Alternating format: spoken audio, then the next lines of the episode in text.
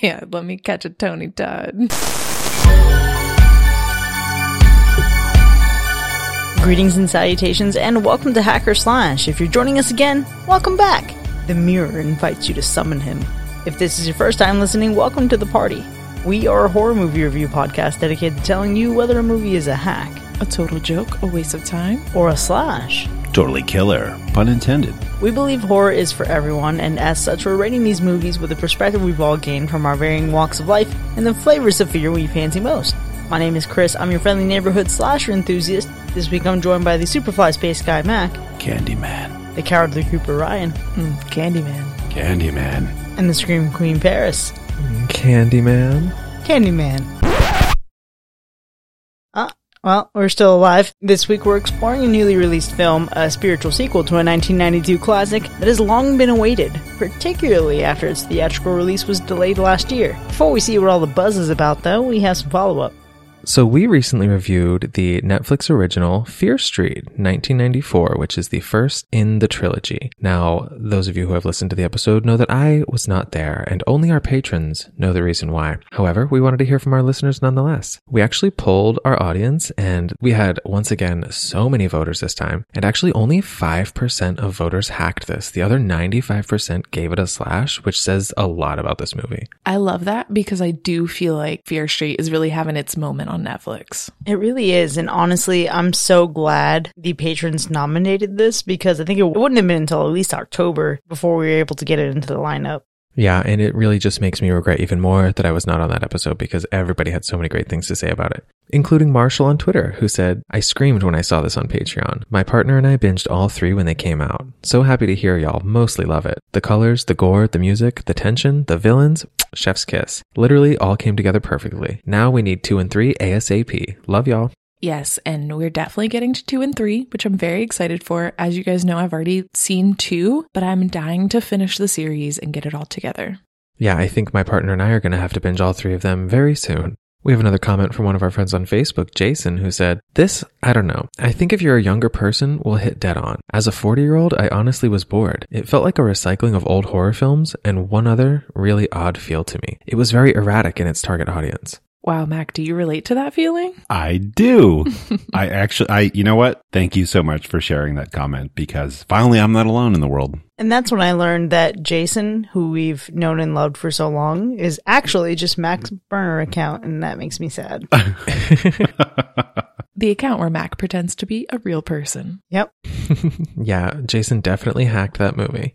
We have another comment from Anna who said, I'm freaking out. I was just thinking while watching these, man, I hope my lovely hack or slash fam reviews this. Screaming. This series is without a doubt one of the best scary movie series made in the last decade. Plot? Perfect. Casting? Impeccable. Character development? Check, check, check. I think it's genius how this three part series tied together so well. The editing and visuals were stunning. Love, love, love Dina and how she's portrayed as a badass woman. Definitely have a huge crush on her. She's absolutely stunning and fit this role so well. I also love the normalcy with the lesbian relationship.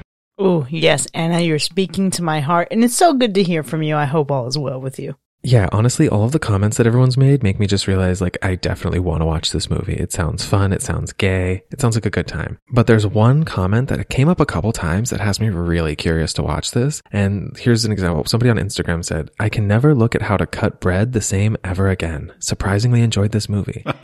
and as somebody who hasn't seen that, like what could that mean? oh. You will truly never be prepared, okay? And what I love is just remembering now, because, you know, for our audience, Paris listens to every single episode back to quality check things to make sure I didn't fuck up an edit. Bless his heart. And he listened to the first half of the episode and verified he still feels like nothing was spoiled for him. So I'm realizing there's so much greatness that you have yet to even experience. Honestly, Chris, I love that you think that I still listen to the episodes for quality assurance when really I'm just a fan of our podcast. I think you just want to hear your own voice, but that's okay too. I want to hear mostly my voice, but also all the things we talked about because I completely forget the entire conversation the moment it's done. but also, the great news here, Paris, is you're not going to have a choice and you are going to have to watch these movies. And I look forward to it. Good. You should. And right before we wrap up our follow up, I want to thank one of our newest patrons, Thomas. Thomas, thank you so much for your support. You, like myself, are a big fan of the podcast, and I really appreciate you reaching out to us. If you want to reach out even more, you can call the hack or slash hotline. You can hit us up on Twitter, Instagram, or Facebook, or even on the Patreon page, and we can chat with you directly, or you can get one of your comments read on a future episode. And that's our follow up. Well, in August 2019, principal photography began for a film that would seek to expand the mythology of a famed boogeyman. While originally slated for theatrical release in June 2020, the film was ultimately delayed several times due to COVID-19 and released at the end of August 2021. This film revisits the grounds of Cabrini Green, now gentrified, and explores one artist's journey of self-discovery and uncovering the history of the community's greatest legend. This week, we're talking about Nia DaCosta's Candyman. Now, we last visited this franchise in episode 93, where the 1992 film earned a Universal Slash. And in that episode, we all expressed a great deal of excitement for this film. And there's a link to that episode in the show notes if you want to prime yourself for this movie in this episode. But let's go ahead and get started. What were you all expecting going into this? I mean, can we overstate how high our expectations were for this movie? I think we've all been thinking about this for over a calendar year. I wanted just an incredible version of Candyman in the modern times. I can add that my expectations are a bit wishy washy. Okay. So like obviously Candyman we all love, right? So therefore your expectations should be high, but that tells me then that my expectations should be low because I don't want to be disappointed if it's not everything it lives up to be. So I'm going into this not knowing what to expect, you know, in terms of the story. I knew Tony Todd was listed as part of the cast, but I wasn't sure if we'd get a retcon, a reboot, a continuation, or just another Candyman sequel. So I just, I didn't want to be let down because I wanted it to be so good. That is very smart of you, Mac. I applaud that approach. However, did not take it myself. I was super excited for this movie. After falling in love with the first one and having no idea that I would like it as much as I did, I was very excited to see what that would look like with Jordan Peele and also a female director, Nia DaCosta, behind the wheel. So I had really high hopes for this. And once I found out that Chris and Ryan somehow won us free passes to see the premiere, I was like super stoked. Oh yeah, I was stoked as well. And I cannot really overstate how excited I was to be able to not only see this in theaters, but to see it with all of you in theaters because it's a different experience when you're not going to see it alone, I feel you know, I went in expecting this to be absurdly good, which may not have been fair to walk in with. I try to be fairly even keel, but there's no way I'm not going to be excited for this movie. And as I mentioned back in episode 93, I learned last year about the direction this film was going to take and some of the ways it was going to connect to the original film. So I walked in with the expectation that we'd be getting some classic Candyman action, and I expected incredible kills, and I expected to be hitting my feelings again and again and again. And I think that largely aligned with what we got. This movie is packed with great kills that don't go overboard for me. I, I feel like they really walked a fine line there that I found satisfying. We get really deep connections to the first film and, and the mythology of it. And we get a new cast of characters that still feel mostly consistent with the world we knew from the original. I laughed a lot and I cringed with some of the violence, but then there's one point in the movie, a point we'll discuss here in a bit, that stopped me in my tracks and it struck me. And it actually made me have to sit and think about how I felt for several days. Wow, that's a powerful experience. Yeah, honestly, it's been a few days since I've seen it and I can't think of what that moment could be. You just don't know Chris well enough, okay? Because I know immediately. I will say though, watching it in theaters with some of my best podcast friends was something that was really enjoyable. And I felt like it was a, a classic, like it felt pre-pandemic. It felt like a bunch of friends going to see a horror movie. The movie was entertaining. The crowd was really great. It had good energy. And I feel like overall it was very exciting. It had like an electricity to the experience while watching. And maybe that's because we saw like an exclusive screening. Maybe not. Yes. So I think we're kind of skimming over what happened here for our listeners who aren't on Patreon and didn't hear our whole story. So Chris, Paris, his partner, and I were able to go see an early screening of this movie, which added to the excitement that was already so built up and I, I can't even really communicate how excited I was to see this movie and to see it a few days early was just so cool, so special, and to see it with people that I love. I will say, while I was watching this movie, Paris's partner and I had previously talked about how much we love talking during movies. I'm such a chatterbox. That's part of why Chris likes to watch movies with me is because I'm just out here talking trash about everyone. And I was notably silent during this movie. You were. Yeah, because it's such a experience. It's such a feeling. There's so much going on in this movie that I didn't even really have a lot to say because I was just like processing, but I was on the edge of my seat the whole time. I do think you have to factor in your experience in the theater watching this film because like when did the first Candyman come out? Nearly 30 years ago. So nearly 30 years of anticipation, right? That just like built up. I mean, not for everyone. Some of you only saw this movie within the last couple of years, the, the original, but neither here nor there. I mean, for others, there's 30 years of anticipation and now you're in the theater, which is weird considering the world and the pandemic and everything going on.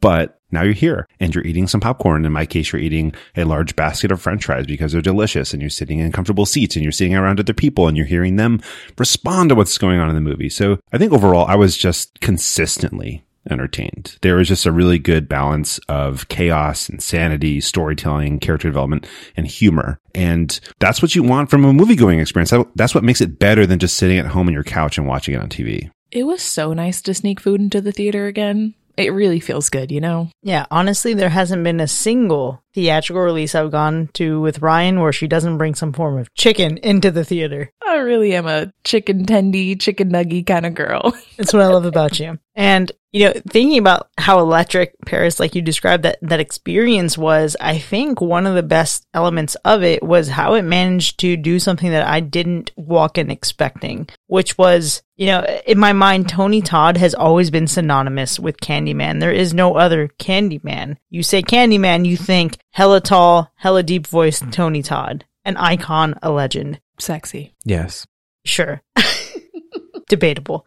And I was surprised by how well this movie managed to actually separate the two for me. So I still very distinctly have Tony Todd Candyman, but this movie made me just embrace the idea of Candyman separate from Tony Todd in a way that I wasn't ready for. And, you know, at first, when we just get glimpses of Candyman in this movie, I, I was a little taken aback, but once the full reason for that shift gets explored, it makes so much damn sense and it makes him feel even more powerful. Chris, I totally agree. I really didn't expect to have Tony Todd in this movie until Paris had mentioned it. And I was like, oh my gosh, of course, like we'll get some Tony Todd. And so when you're there waiting for Tony Todd and then you don't get him, it takes a shift. It takes a moment for you to like kind of readjust. But you're so right where this movie feels so different. And I was so surprised in a good way by that. It's obviously not a remake, which I think is important, but at the same time, it's a sequel in a way, it's like a, it's like a separated sequel. It doesn't feel the same in a sense of like you're picking it up, you know, it's not Friday the 13th, you're picking up the day after the last movie, but it doesn't feel so separated that you don't get the satisfaction of how much you love the original Candyman versus this one. It's a very interesting dynamic that we have here. I think it does a good job of having the difference in time feel like a difference in time. In a lot of movies, you do have that like, you know, feeling of they could have made all the movies right back to back and just said the year was 30 years later and you'd like, okay, sure, whatever. But this one feels like that difference where like, you know, our, our parents would have watched this at a little bit above our age. And then we're getting, you know, to watch this, this new movie now. So they, they would have seen the original. We would be able to hear it from them. We would watch it in our, in our teens and stuff. And then we would get a feeling of it. And then you come into this, you get this very different feeling. It feels like someone else is telling the story that you heard your parents tell you. And now you're getting new details and you're getting new vibes from it. And honestly, I was, I was really surprised by how they were able to tie back to a lot of the feelings of the original movie. I think they did such a good job with things like flashbacks and exposition to where you could go into this and you could watch it having not seen the original movie and still get a great experience. But having seen the original, it's kind of really value added. Yeah. And the way they do that in this movie really adds to the legend of Candyman, which is also amazing. I definitely agree. I feel like having only seen the original and now this sequel was like the ideal circumstances when watching this because I think maybe if I had seen so many movies with Candyman as Tony Todd, I would have been like a little maybe tainted. Um, but Ryan, like I, like you said, I was definitely expecting a lot more Tony Todd. And I gotta say, I was disappointed that I didn't get it. But I think what we got instead was satisfying in a way that I didn't expect. And that was nice.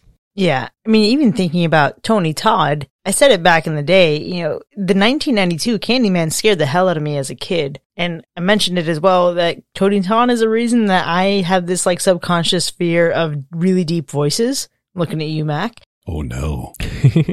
I think given that and given that we don't get the Tony Todd Candyman in full force, you know, right up in your face in this movie. And I think a lot of people still have moments where they feel some type of fear. I wasn't. You know, I feel like Tony Todd as Candyman scared me, and I know other Candyman can really scare me. But here's what this movie did instead, though.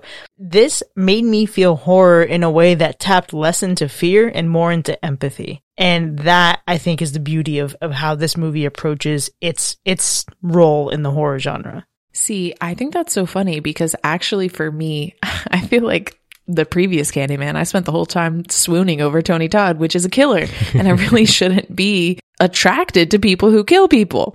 And so this one having less of the Tony Todd for Candyman actually was more frightening to me, especially because after we watched this movie, Chris then photoshopped Candyman into a bunch of my photos and creeped me out, making me think he was stalking me. So there's that. but I think there's a different feeling to the horror in this movie than the original. It's it's totally different in the way they approach it.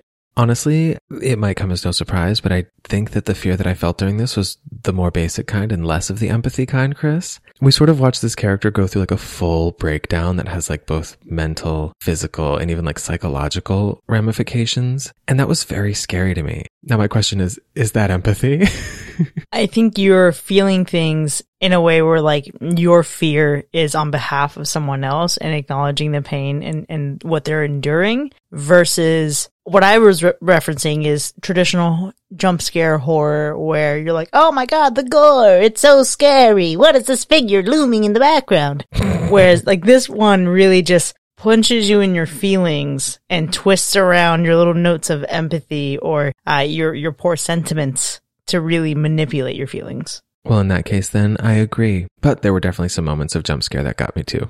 I think this film would have hit differently had it released at the original release date. Everything going on in 2020, I, I, think a lot of people would have had a very different experience when it comes to, to horror because we lived through a lot of horrors in 2020. And I, I don't know. I, I think it wasn't scary in the traditional sense of I'm not scared of Candyman. Like I don't, I'm not worried about saying his name five times into a mirror. It's a, it's a character from a movie. So again, not concerned. Also, ghosts aren't real. We've said this, you know, I've said this a thousand times, but I'm not concerned about that kind of horror. So of course that part wasn't scary to me, but I think about like the, the significance of everything going on in our country that's been going on for hundreds of years. And I think there is true terror involved there. And we went through a lot in 2020 in America and this film touches on those themes.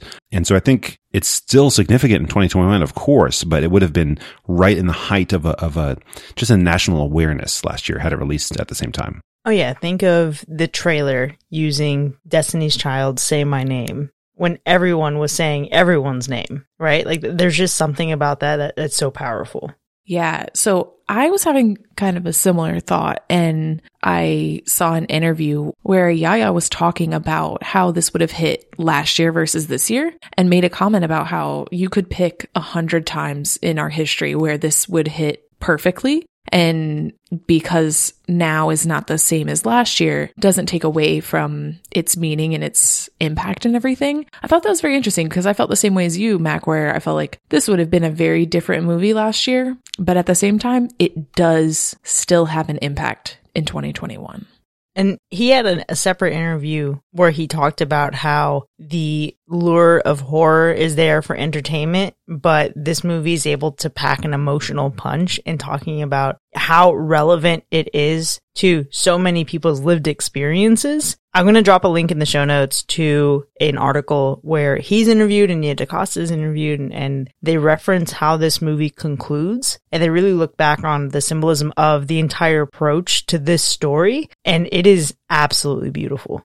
I totally agree. I feel like the way that this movie built upon the original was very original.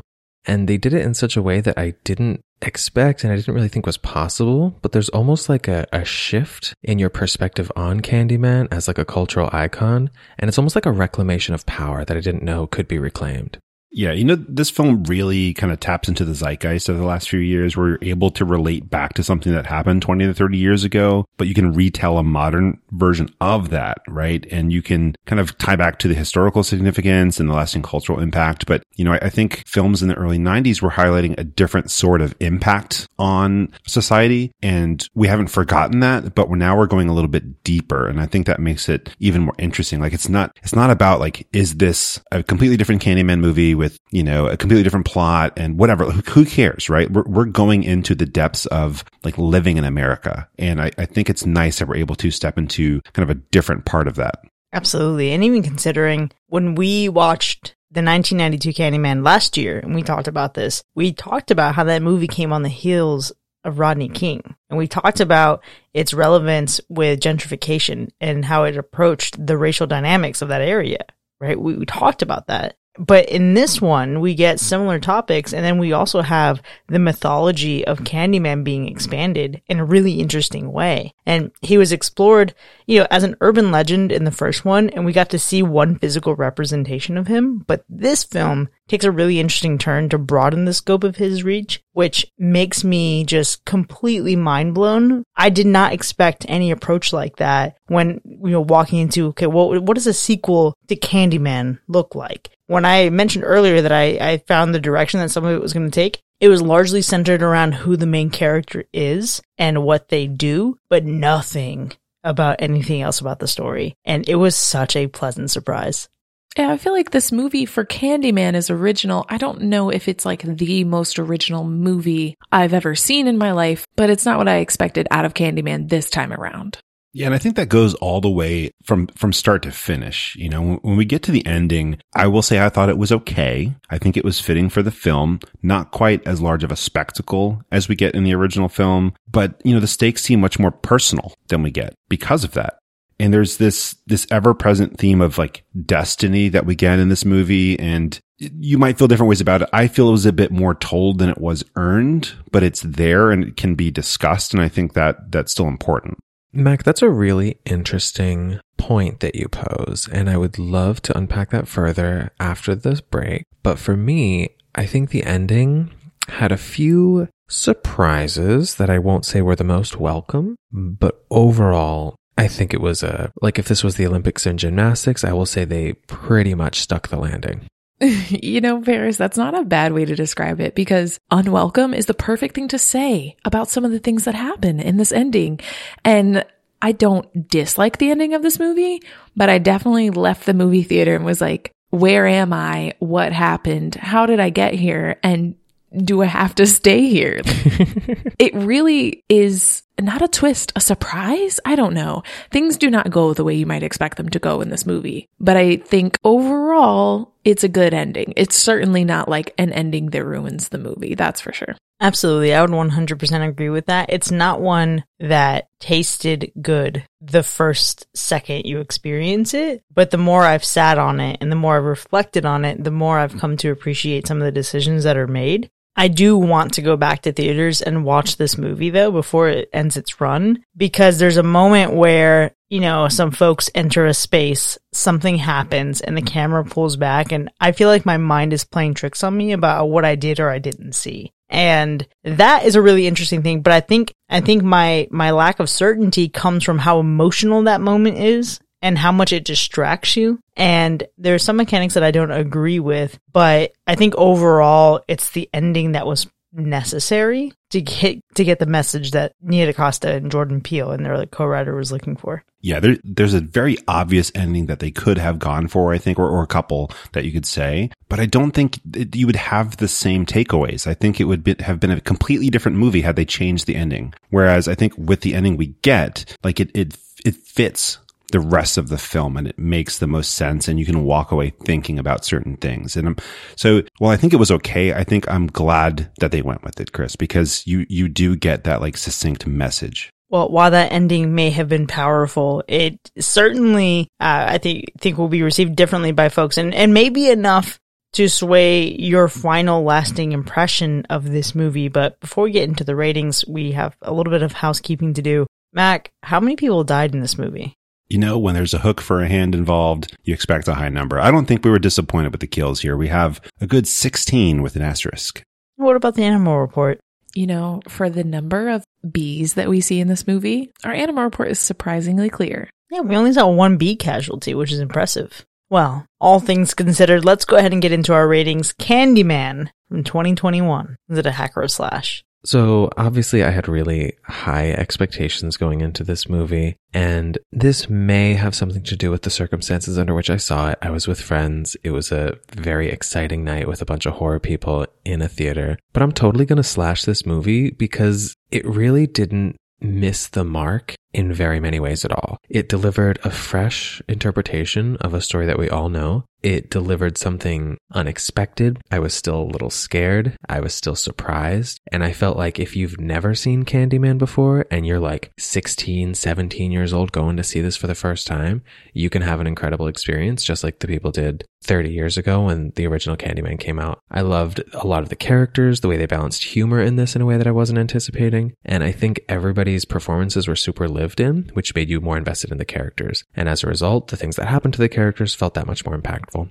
So this movie did a lot of things really well for me. I have a few small complaints, but really I'm just complaining to hear my own voice with those. So this is definitely a slash for me.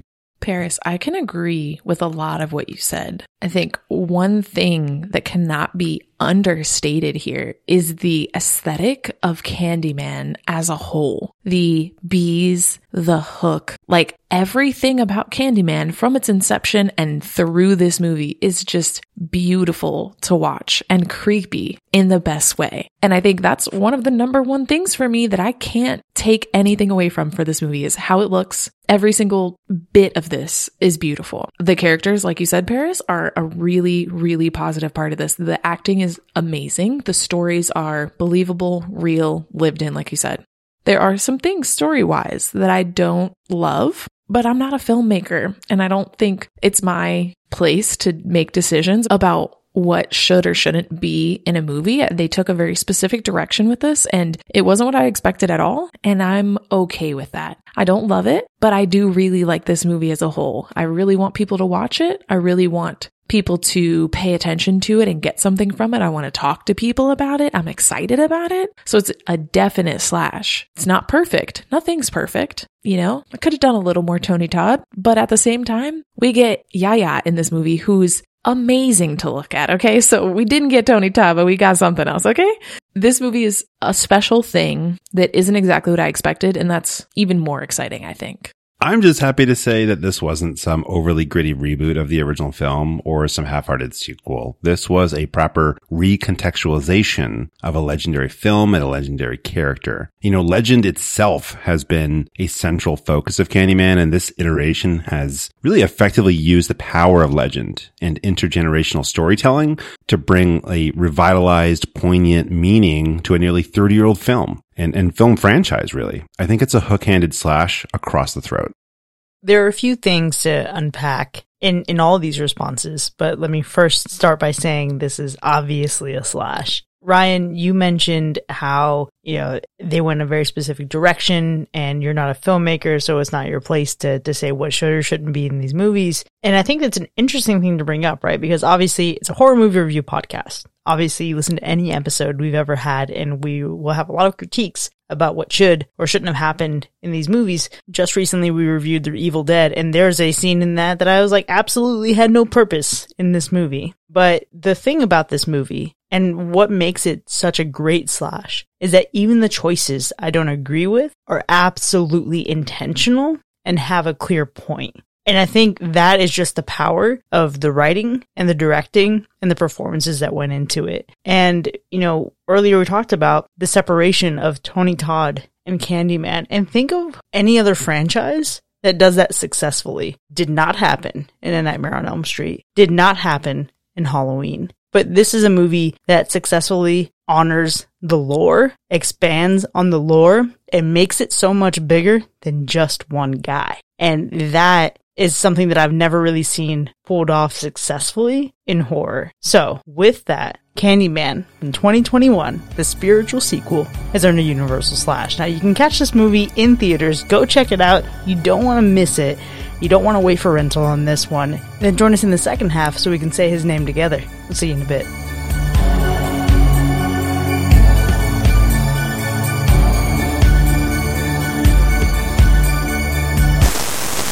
The Modern Museum of Modern Urban Legends in Urban Folklore, or MMMULUF, is a modern take on museums that deals exclusively in art that portrays the modern urban legends discussed in modern urban folklore.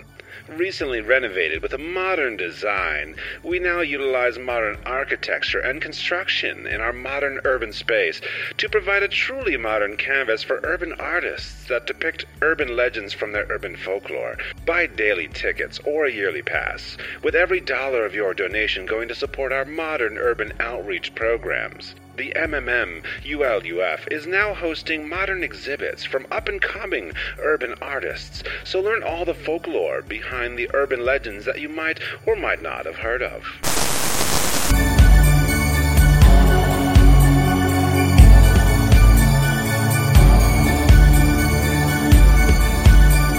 Welcome back, folks. You are now entering the spoiler zone for the newly released Candyman, which has earned a Universal Slash just like its predecessor. Now, we have a lot to get to here, but before we get into the specifics of our ratings, there was hella blood in this movie. So, Mac, in Alexis's absence, what's the gore score?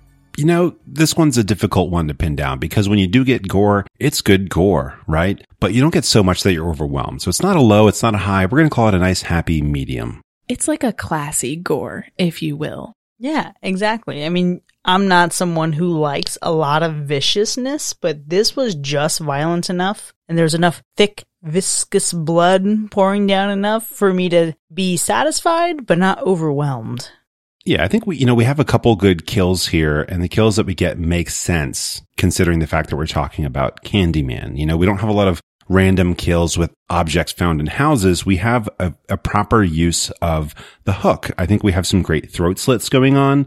You know, we have some slashes across bodies, which makes sense. And we have some like kills that are like shown off camera a little bit. And then we have a couple that are dragged onto the camera, especially when we have the schoolgirls doing the chant in, in the restroom. I think that was a really effective sequence of kills because we see some of them getting killed kind of in the corner of the eye, you know, through that mirror. And I, I love the way that they use the mirrors in this film to show you without having to show you. It was very effective to the point where now Chris will never look in a mirror. And I can't wait to hear about your favorite kills because where are mirrors the most? In bathrooms. So I, uh, I think it's pretty amazing that we're able to see a lot of kills happening in bathrooms or related to mirrors in hallways leading down to bathrooms.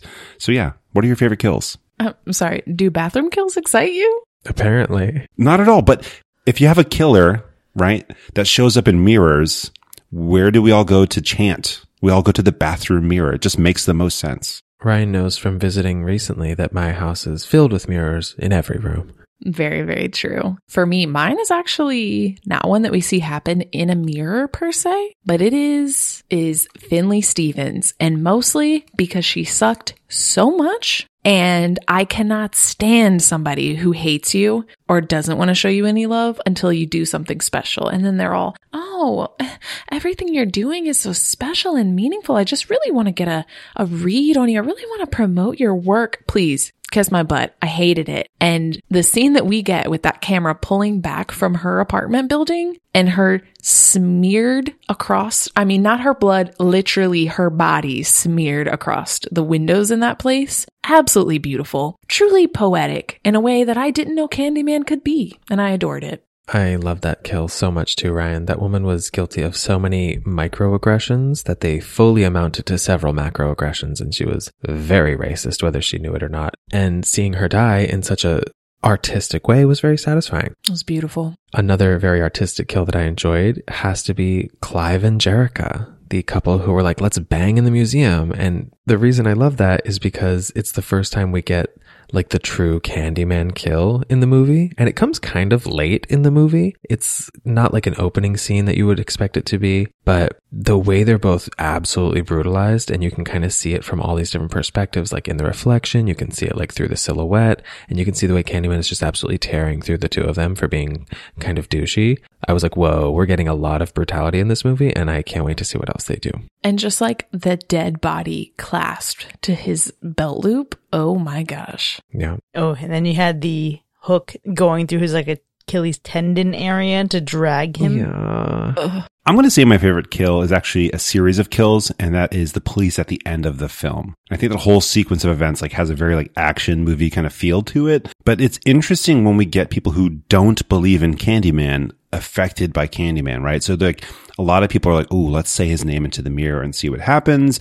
And then they're like, "Oh crap, he's real. Now I'm dying and I should have expected this." But the police show up, right? And they don't know nothing about Candyman. They don't care, but he still gets his revenge. And I loved that. It was super effective. The way he took them out was very fast and very effective. But I think the best part of that is the final police kill we get at the very end. Just absolutely demolished. You think he gets away. Like he's running. He's out there. And then we catch up with him a little bit and he's gone. That, that, that cop is down. I'm not wishing any ill will, you know, towards police officers. I'm just saying like these cops in this particular film were taken out with just some, some great justice, honestly. Yeah, particularly when you have Anthony summoned as Candyman. He's circling around. You see the reflections of different Candymen.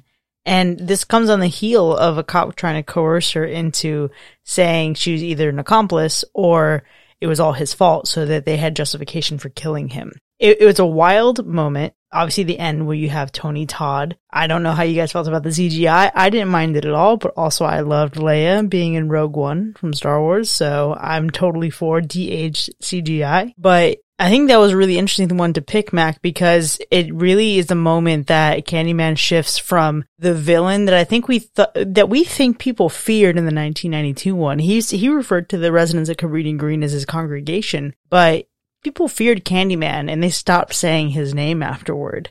Right after the events of that film, and in this one, he's summoned as her protector, and he gets vengeance and he's a martyr in a sense. So that's a really interesting one to pick. For me, my favorite one is going to be the first that sparks the bathroom kills in the school. And that's Boof, who like runs back to grab something from the counter after they say Candyman, they're locked in the bathroom.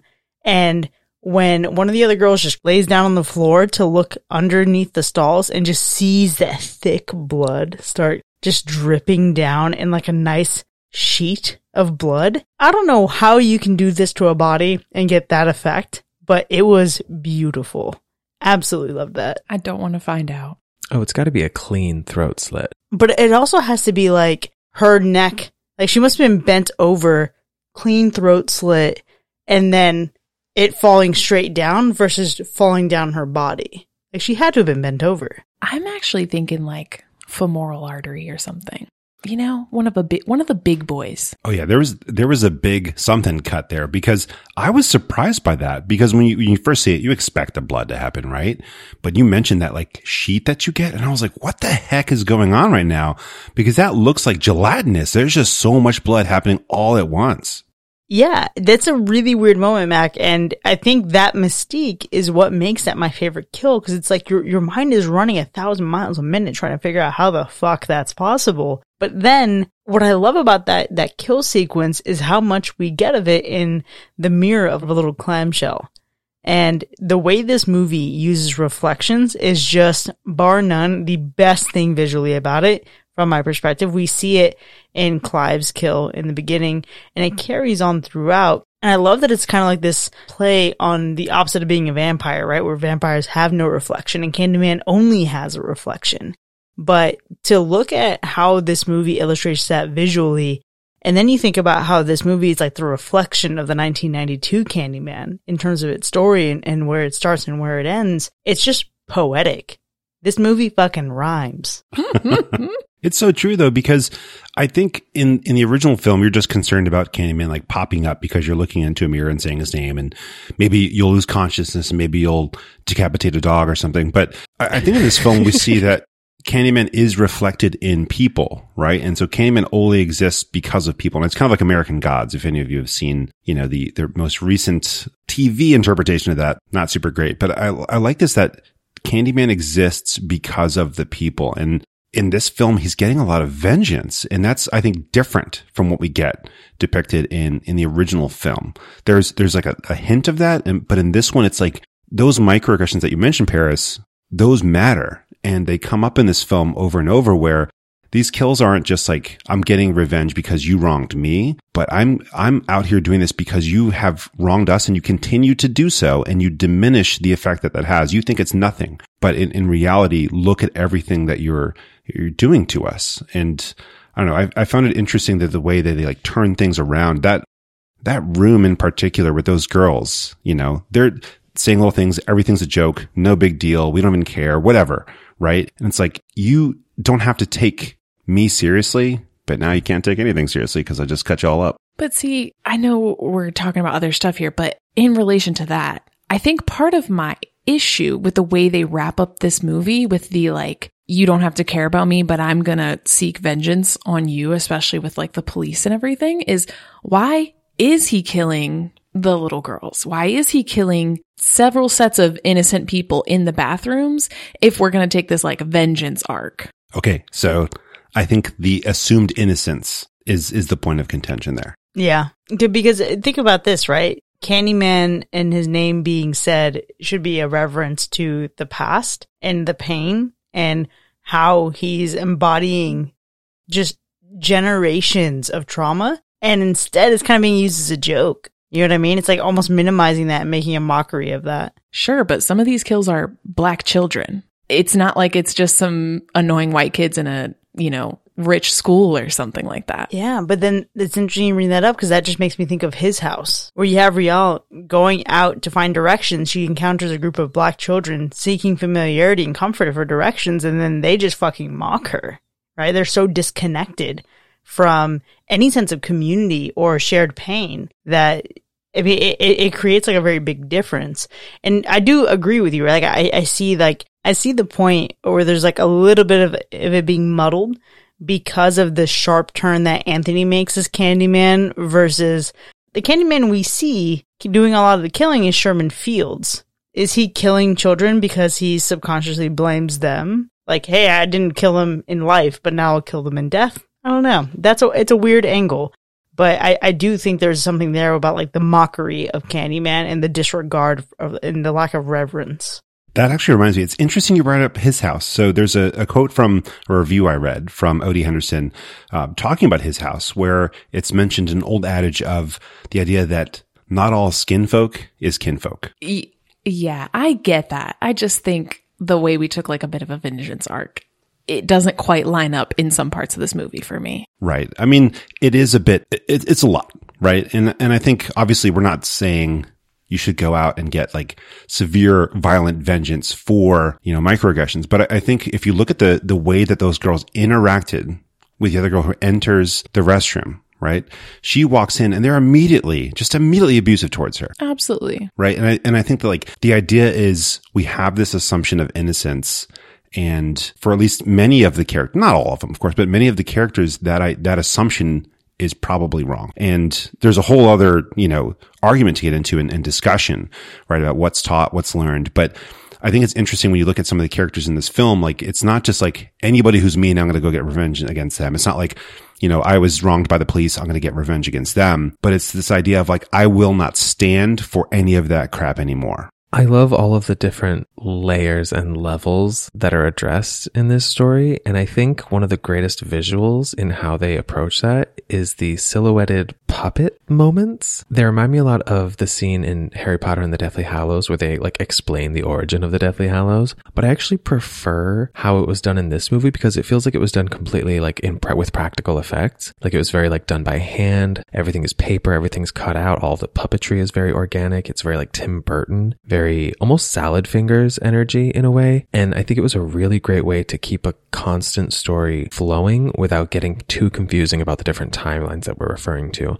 Well, I would just like to know that as Paris said that that is his favorite visual element, all the rest of us rolled our eyes because that was clearly the one we were all going to talk about as well. Listen, Chris stole reflection, so I went for the second best. yes, I understand. It's okay. That was one of the best parts. And for the reason that you specified exactly that it kept us in a perfect understanding of which timeline we were in. It made it so clear what was old, what was the past story, what's happening now. It was really lovely. So with that being said, I'm actually going to have to talk about something that was a visual element that I didn't like, and that's the CGI in this movie. There's two moments that really stood out to me, and they are first the image when Anthony's at Finley Stevens' house and he's looking at himself in the mirror. And we can see both Anthony and the reflection being Candyman. And for me, that moment didn't quite hit. I think the the use of the CGI, which I fully understand. I'm not mad that they used it, but for some reason, the amount that was used in that moment kind of took me out of it. And I spent a lot of time just kind of like looking at things instead of like being in it and feeling things. And the second moment for me is actually Tony Todd at the end, unfortunately. Oh, I know I didn't love CGI Tony Todd's face. I think Tony Todd is alive and well. And while he's older, I wouldn't mind seeing an old Tony Todd. Maybe he has no interest in being Candyman anymore. I could understand that, but I didn't love seeing the CGI heavily used, especially in those two scenes. He certainly has an interest. He was actually surprised. And when when they were casting Yahya, they prematurely announced something, and Tony Todd found out online that someone else was going to be Candyman, but he 100% gave the project its blessing. But I I loved CGI like ending it where it began with Daniel as the original Candyman. Look, I, know that it was a it's a it's a really good look at his face, right? It's not like it's a subtle glimpse, but for the brief amount of time it's there, I'm actually really happy that that we got it. honestly, like I didn't really even realize that it was CGI Tony Todd until Ryan said so afterwards, and I was like, oh, I guess it was CGI. He's probably not that young looking anymore. But I was like, I don't know. At that point, I was just like so happy to see him that I didn't really question it. Yeah, we did need some Tony Todd, but I don't know. It just something about the face. It's just not natural, you know. It's the it's the uncanny valley thing. It it's too real to be real, and I can tell. You know, it's, it's interesting that you bring this up because this, this actually goes to, to my favorite visual element. And of course, Paris did steal the best one of the movie. That's the shadow puppets. They are beautiful. Every scene that involves them is amazing. But when we're talking about Sherman Fields, this was hard for me to get into this idea of the Sherman Fields Candyman. The entire film, I just like was undecided about how I felt about the idea of it. Cause to me, Candyman is only one person. Um, but when we get to like the flashback scenes and you can get a sense of you know, when they're happening and the, the idea that they're different from the current moment. I hate flashbacks. And this is one of the few movies that does, it just does it so perfectly. It uses flashbacks in a really effective way at the right times. And when you see them, they don't have that weird, like dreamy kind of, you know, visual treatment to them. They just look older. And I, I absolutely love the flashback scenes. I think the flashback scenes and the shadow puppets were some of the best scenes in this film. And my, my favorite scene is actually when William Burke retells the story of his Candyman, Sherman Fields. And it's so interesting because you know, as we're watching it, I'm like, oh, I don't know if I like this. I don't know if I was prepared for this movie to not be focused on Tony Todd's Candyman. But every time we hear the story, every every time we see Sherman as you know the the now ghost of you know Candyman, I just bought into it a little bit more, and I enjoyed it, and I enjoyed the idea and that that whole like legacy and the mythos of it. I just think it was really effective, and you know, having one a great actor sit there and, and tell you anything is, is amazing. But to hear this, this legend now retold, I love good storytelling. First of all, I just love it. Somebody could just sit here across the table for me and tell me a good story and I'm into it. But then we get to actually see it happen as well. And that, that scene was so effective. I think you make such a good point about not being sure about Sherman like a lot of this movie, I felt that same thing when we first get kind of introduced to this idea of like, hey, it's not Tony Todd, it's not the guy we think it is, it's XYZ. You're kind of just like, you know, I'm not, I'm not, I'm not sure. I don't know if I want this version of Candyman. Yeah. I think I want the Candyman I know. But it really does like they the way they introduce him to you, you really you get a sense of why he's doing these things and why he is a part of the legend of Candyman. And I really warmed up to Sherman being him. And it's really interesting to say that because at the same time, one of my favorite scenes is the moment where I kind of warmed up to the idea of Anthony Anthony being Candyman. And that's where he is at home and Brianna comes home and sees all this like crazy work he's been doing. And like at this point, I mean, the man barely has an arm and he starts freaking out like you can't see this trying to explain things. And then eventually that scene ends in like breaking mirrors and all this stuff before brianna leaves and goes to her brothers. That's really the moment where i was like all right like i'm ready. I'm ready to convert anthony into a full-on candyman. And th- it was a very like distraught scene with a lot of feeling and a lot of emotion and pain i felt like. And he felt like he was completely out of control. That is definitely my favorite scene of the movie. And i wish some things from that scene had continued more than the way that they really did Oh, I feel you. And I just gotta say, looking back to what you were talking about with warming up to Sherman being Candyman, that first realization where William says, for me, Candyman was a man named Sherman Fields, and he was describing the story of the candy and the razor blades, etc. I was a little struck, right? And it has that feeling of like, um, I'm sorry, wait, what? We've never heard of this guy who is this?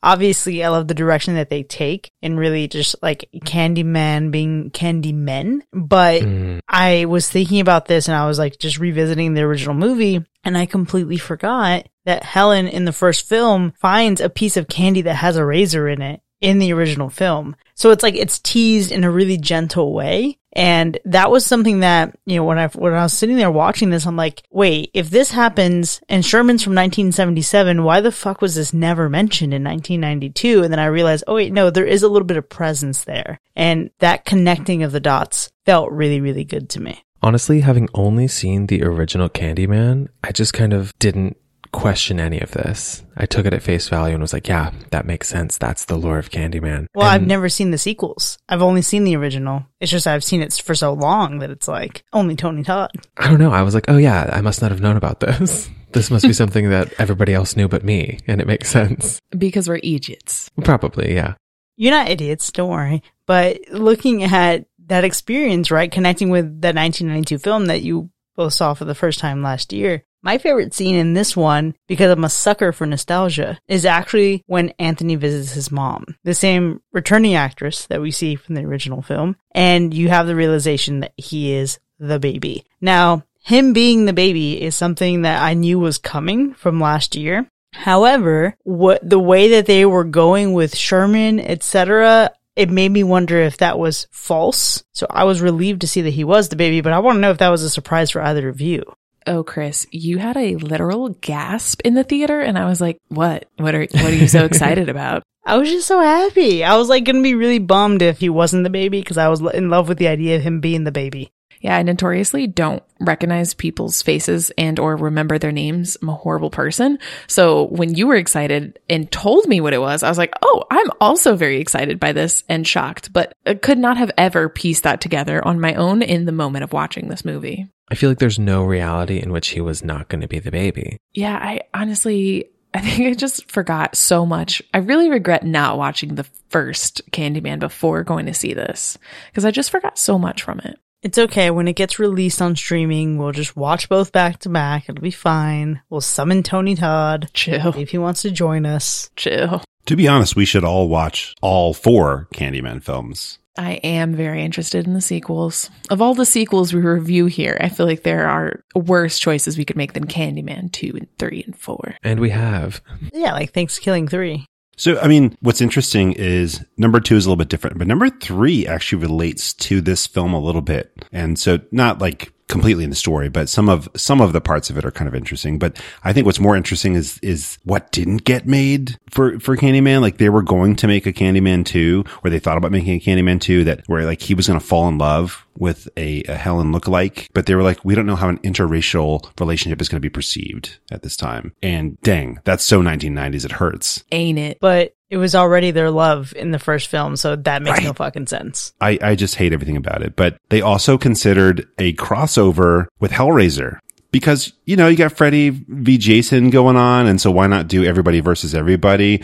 But thankfully, Clive Barker, who, you know, is responsible for both series existence, was like, nah, dude, don't do that. Didn't we talk in the original episode about how Leprechaun and Candyman were, were supposed to yeah. throw down at one point in space? Oh, gosh. No.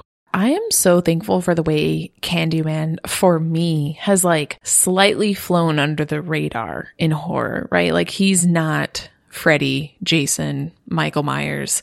And I think that's part of his mystique. That's what makes him so special. I'm excited that he's getting a shine now, but I had no idea about Candyman when I was younger and I'm it makes it so much even better now. And I know for a lot of people, Candyman ruined their life when they were little. So he's got a special little spot in horror and I love it. Honestly, Ryan, after doing your birth chart this week, I know for a fact that you love an underdog. So this tracks. What about me means that? I don't remember. It was one of your planets. I'll send you the whole thing. I gotta say, my favorite scene in this movie is when we have Anthony and he is in the mirror at Finley's house while she's in the bathroom and he's confronted with his reflection as like full Candyman hook hand for the first time in a way that is like unflinching and like you don't just see it for a glimpse and then it's gone. It's fully there and it's not going away because that's when he realizes like, okay, I'm absolutely losing my mind and this is real and all of the things I was hoping were just my imagination are not my imagination and I don't know what to fuck to, what the fuck to do about it. And then when he's just kind of like mirroring the movements and then he like touches his like stumpy rotting hand to the mirror and you see the claw hand or the hook hand touch it, I was just like, "Ooh, this is good and it's spooky because it's not going away." Can we talk about what a wonderful performance he had, but also his terrible decision quality with how obviously he leaves a restaurant after someone finds out she's dead? Oh god, I know. Real subtle. I'm sorry. I thought we were going to talk about the way he clearly didn't take care of an obvious infection in his hand where he almost lost it. I have that coming up, darling. Don't worry. but he truly was such a perfect fit for that role. And I've only seen him in a few other things, but I really enjoy this for me being his defining role. I think his chemistry with the rest of the cast was really outstanding. I think his I, I could buy his energy as an artist. I just really loved. I think, and this might be my imagination, like my mind playing tricks on me. I could have sworn even his hair part looks like when the baby is pulled from the fire. I thought there was like a little bit of a part in the hair, maybe like a scar or something. It just seemed like a nice little touch, but I think the characters in this film, particularly with Yahya as Anthony and looking at even the family dynamics between Brianna and Troy, I think this one felt so much more lived in than the original did. And that's saying a lot because I felt like the characters in the original were great. Yeah, I mean, have you ever seen a couple more lovely together than Anthony and Brianna? Never. It's just beautiful. And for Anthony to be the like artist with his maybe well paid girlfriend, you know, supporting his lifestyle as an artist. I think it's just such an interesting dynamic and they do feel so real. He does feel like artist that I have met or known in different ways. And she feels like a real person where she's like, yo, I'm trying to do something and y'all are just out here thinking I, you know, I just date an artist. Like, and I just have a dad that was crazy, but I'm a, I'm a whole person that deserves respect for who she is when we think about how much she's been through in her life and even that moment of, you know, her being finally recognized, but then, oh wait, I'm not really being recognized. I'm being overshadowed by my boyfriend and my father's past. Mm. And the digs that are constantly taken at her is just, it, it's rough, but you know, I loved the, the depth that we get to her character. And speaking of depth, I just have to recognize this from a writing standpoint, the way that moment specifically comes from another black woman is not on accident. Mm-hmm. And that I think speaks to a lot of people's experience. Obviously, I'm not a person in that position where I can't speak to it personally, but I just think it's so intentional in this movie what they do with characters and their relationships. And that is no small feat to say like, oh, we're not just going to have some rich white guy do this to you, right? It's going to be someone that you want to see as a peer and then they treat you this way. Yeah. And you're absolutely right, Ryan. And even looking at all the discourse over the people who still only see this as Jordan Peele's film because of how prominent he is. And look, the man's a genius. No one is discounting that. But this is Nia DaCosta's vision. This is Nia DaCosta's film. This is Nia DaCosta's Candyman. And Nia DaCosta's Candyman is the first film from a black female director to debut at number one at the US box office. That's history, right? Yeah, I was definitely calling this Jordan Peele's Candyman, and I'm very happy to make my correction. It's not. It's not his. He doesn't own this. He had he's had many lovely things he's done, but this is not his thing. Yeah, it also doesn't particularly feel like his thing, like stylistically. That's right. I love that Nia was able to fully set herself apart and create her own vision and her own style with just this movie alone. Absolutely. And granted, he was a co-writer and yeah, he's a producer, but the collaboration between them is so excellent. And one of the things I did enjoy is the fact that he, I guess, was like on set with her in Chicago and he was like, hear me out. What if it's this music and you hear Beyonce saying, say my name? And that say my name was the project that the film was produced under just to keep it flying under the radar. And I think that is the Jordan Peele touch that I need. I'm good with everything else, right? Like I feel 100% satisfied by Nia DaCosta's approach to this film and being able to really see her like chops as a director and look at the stunning performances she was able to capture in this movie. So I generally agree with you, but I, I do have to talk about my worst part. And it is the ending of Anthony being shot by the police in this movie. And it's tough to discuss because we all know this is a reality that we need to talk about, we need to address, we need to fix, right? No question about that. With that being said, in this movie, I wish it had gone a different direction. And Chris and I talked about this a little bit afterwards because we're cheaters, and I'm sorry.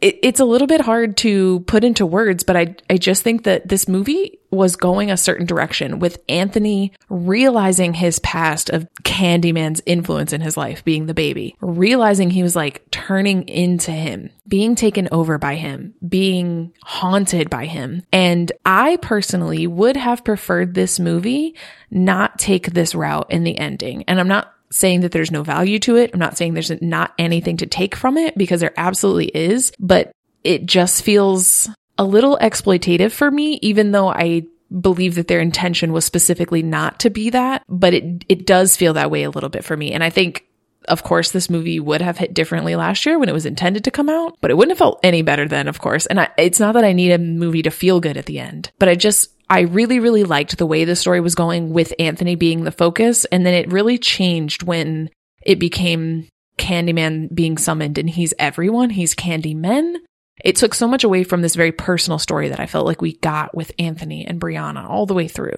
I hear you. And that was a moment that like really had me thinking and sitting in my own feelings since Tuesday when we watched this and it's now Sunday after the movie has like officially released in theaters. And I didn't disagree with you in that moment, Ryan. You know what I mean? Like that was a, it was like such a shocking ending. And I think the more that I like reflected on it, I agree that I, I personally in my heart wish there had been a different ending for Anthony, for Anthony's sake. And I get the direction, I get the intention 100%. And I think what what really confused me at the time was I think I was sitting there expecting Anthony to be dying and I expected that he already died in her arms. So I thought when the police shot him there's like a moment where they pull back and you see a wide shot. You see William's body over on the left and you see Brianna in the corner. And I thought he wasn't in her lap after he had collapsed in her arms. So in my mind, I was like, oh, well, clearly he's already dead and they're trying to shoot him, but he's immortal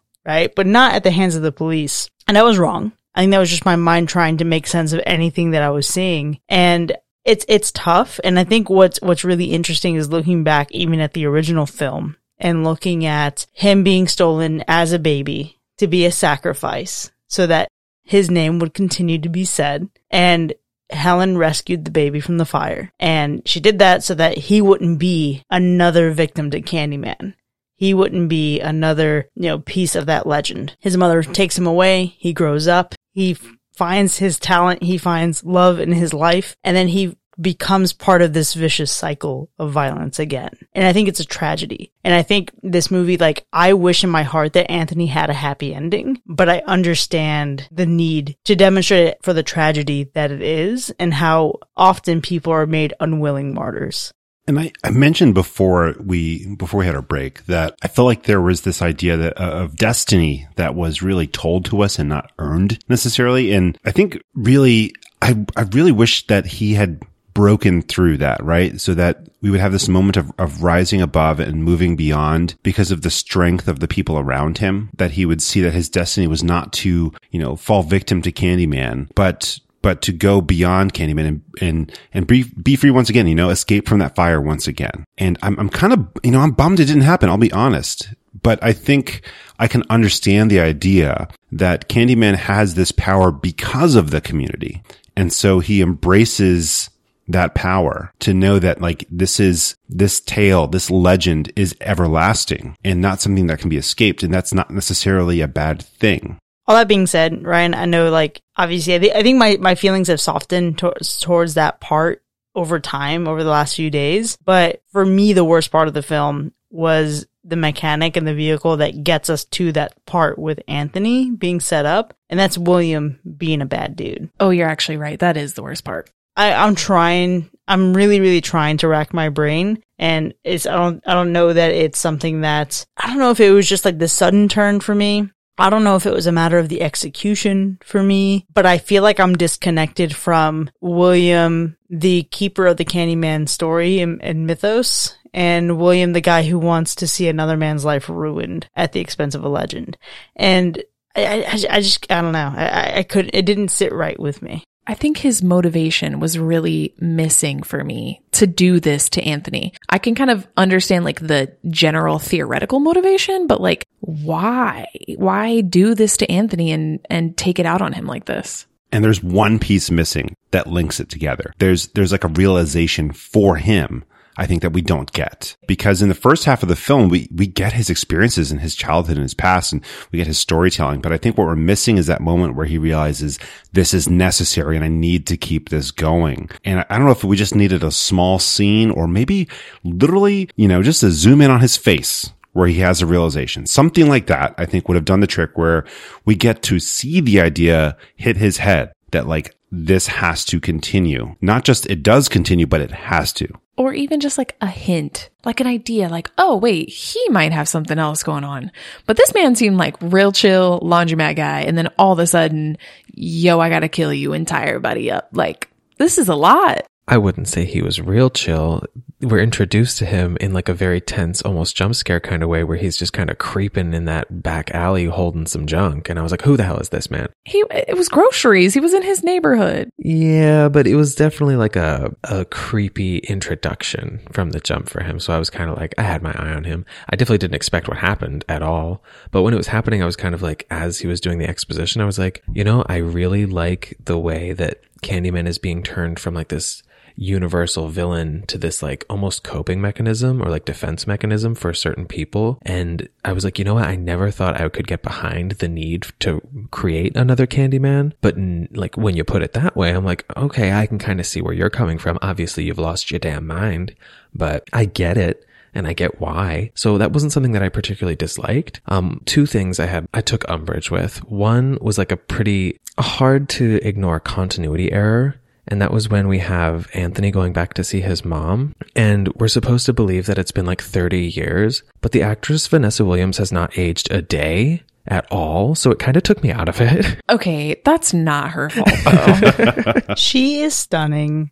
It's legitimately the same person 30 years later. She looks so good. I couldn't take my eyes off of her. So that's actually what took me out of it. 30 years of grace, honestly. Yeah, like literally looked so good. I was like, wow, it's not believable that you're his mom from 30 years ago, but it truly is because you're a queen and a star. The thing that I was the most disappointed by though was the bathroom scene that everyone was talking about earlier. I love like how much you can appreciate the subtlety of what we got there, but I needed so much more. I needed like full frontal brutality and I thought I was going to get it. And they like teased that scene a couple times and it was like in a, a teaser trailer at one point. And I was like, this is going to be my favorite scene. I know this is going to be my favorite scene. Like teenage high school girls getting destroyed by Candyman in a bathroom because they thought they were hot shit, but they fucked with the wrong one. And then we just like didn't get to see very much of it at all. And like, I get what we did see was like very like well done and very tasteful and artful, but I wanted more. Talk about wanting more, Paris. That goes to my worst part of the film. Why add Tony Todd's name to the credits if you're going to use him for two and a half seconds? yes. Just don't even bother. He's had three movies as Candyman and we love him for it, but it just feels disrespectful to get him in there for two and a half seconds. Like give us a peep now and then throughout the movie where he appears in a mirror or something. I don't know, but it, uh, the entire time I was waiting to see his face and I bought into the story. I bought into the whole idea of having a hive of, of Candyman, right? But why do I have to wait to the very last scene to see him at all. Imagine how exciting it would have been if we didn't have any idea Tony Todd would be a part of it. And then you just see some Tony Todd, like a wild Tony Todd appears. We'd be so stoked. Grab your Pokeballs. yeah, let me catch a Tony Todd. okay, I do have a, a runner up worst part though, and that is the failure to treat a fucking wound and Oh, just God. the picking at it and just the insistence on just letting it spread and being okay with that and everybody touching it like it's normal. Okay, but have you met men? They don't take care of things. I'm not surprised. It, artistic men, God bless. You're lucky they have limbs at all. It was symbolic of his deteriorating mental state. Yes, but we didn't need to see it on his skin. Yes, we did. We didn't need the extreme close ups of him picking it off. Yeah. Imagine he picked it and it was just like honey coming out. Bees, just bees coming out. Oh, bees would have been so much better. Oh my God. So great. We didn't get as much like bee gore in this movie. I did miss the bee gore a little bit you know why though, right? uh, because they treat people nicely now. No, because all the bees are dead. Oh, That's why. well, yeah, there's that as well. Despite my grievances with this film, though, I absolutely intend on watching it again and again and again. I think my next time I'm going to try to catch it while it's still in theaters. I want to go see it in Dolby Atmos, but I want to watch the 1992 and then go see this immediately after. Yeah, I definitely would like to see this again, like you said, in Dolby. And I wouldn't mind watching the original first. Yeah, that seems like the ideal way to do things, and I almost regret not having done that this time, but I think I had seen it just recently enough where it was like still in there, but not so fresh that I was like comparing it or thinking too much about it. This movie also really helped you out if you don't remember anything, Previously on Candyman. but not lame. I'm actually curious. So I want to, obviously I want to watch this again, especially when it has streaming services, but a Dolby viewing would be amazing. I'm just curious the order of viewing. Should I watch one, two, three, and then this? Or should you watch two, three, one, and then this? No. I think you don't do two or three. I think that sounds crazy. But more Tony Todd, right? I mean, that's what we're all here for. That's what Ryan and Paris are here for. Very true. I think you do two or three after this one when you're just like craving more Tony Todd, but you're not like too picky about it. We say having never seen any of them and not knowing at all how good the sequels are. Really just assuming they're subpar. Well, good luck on that reviewing journey, Mac. But for now, there you have it, folks. Candyman 2021 has earned a Universal Slash. Now, we've had a lot to talk about here.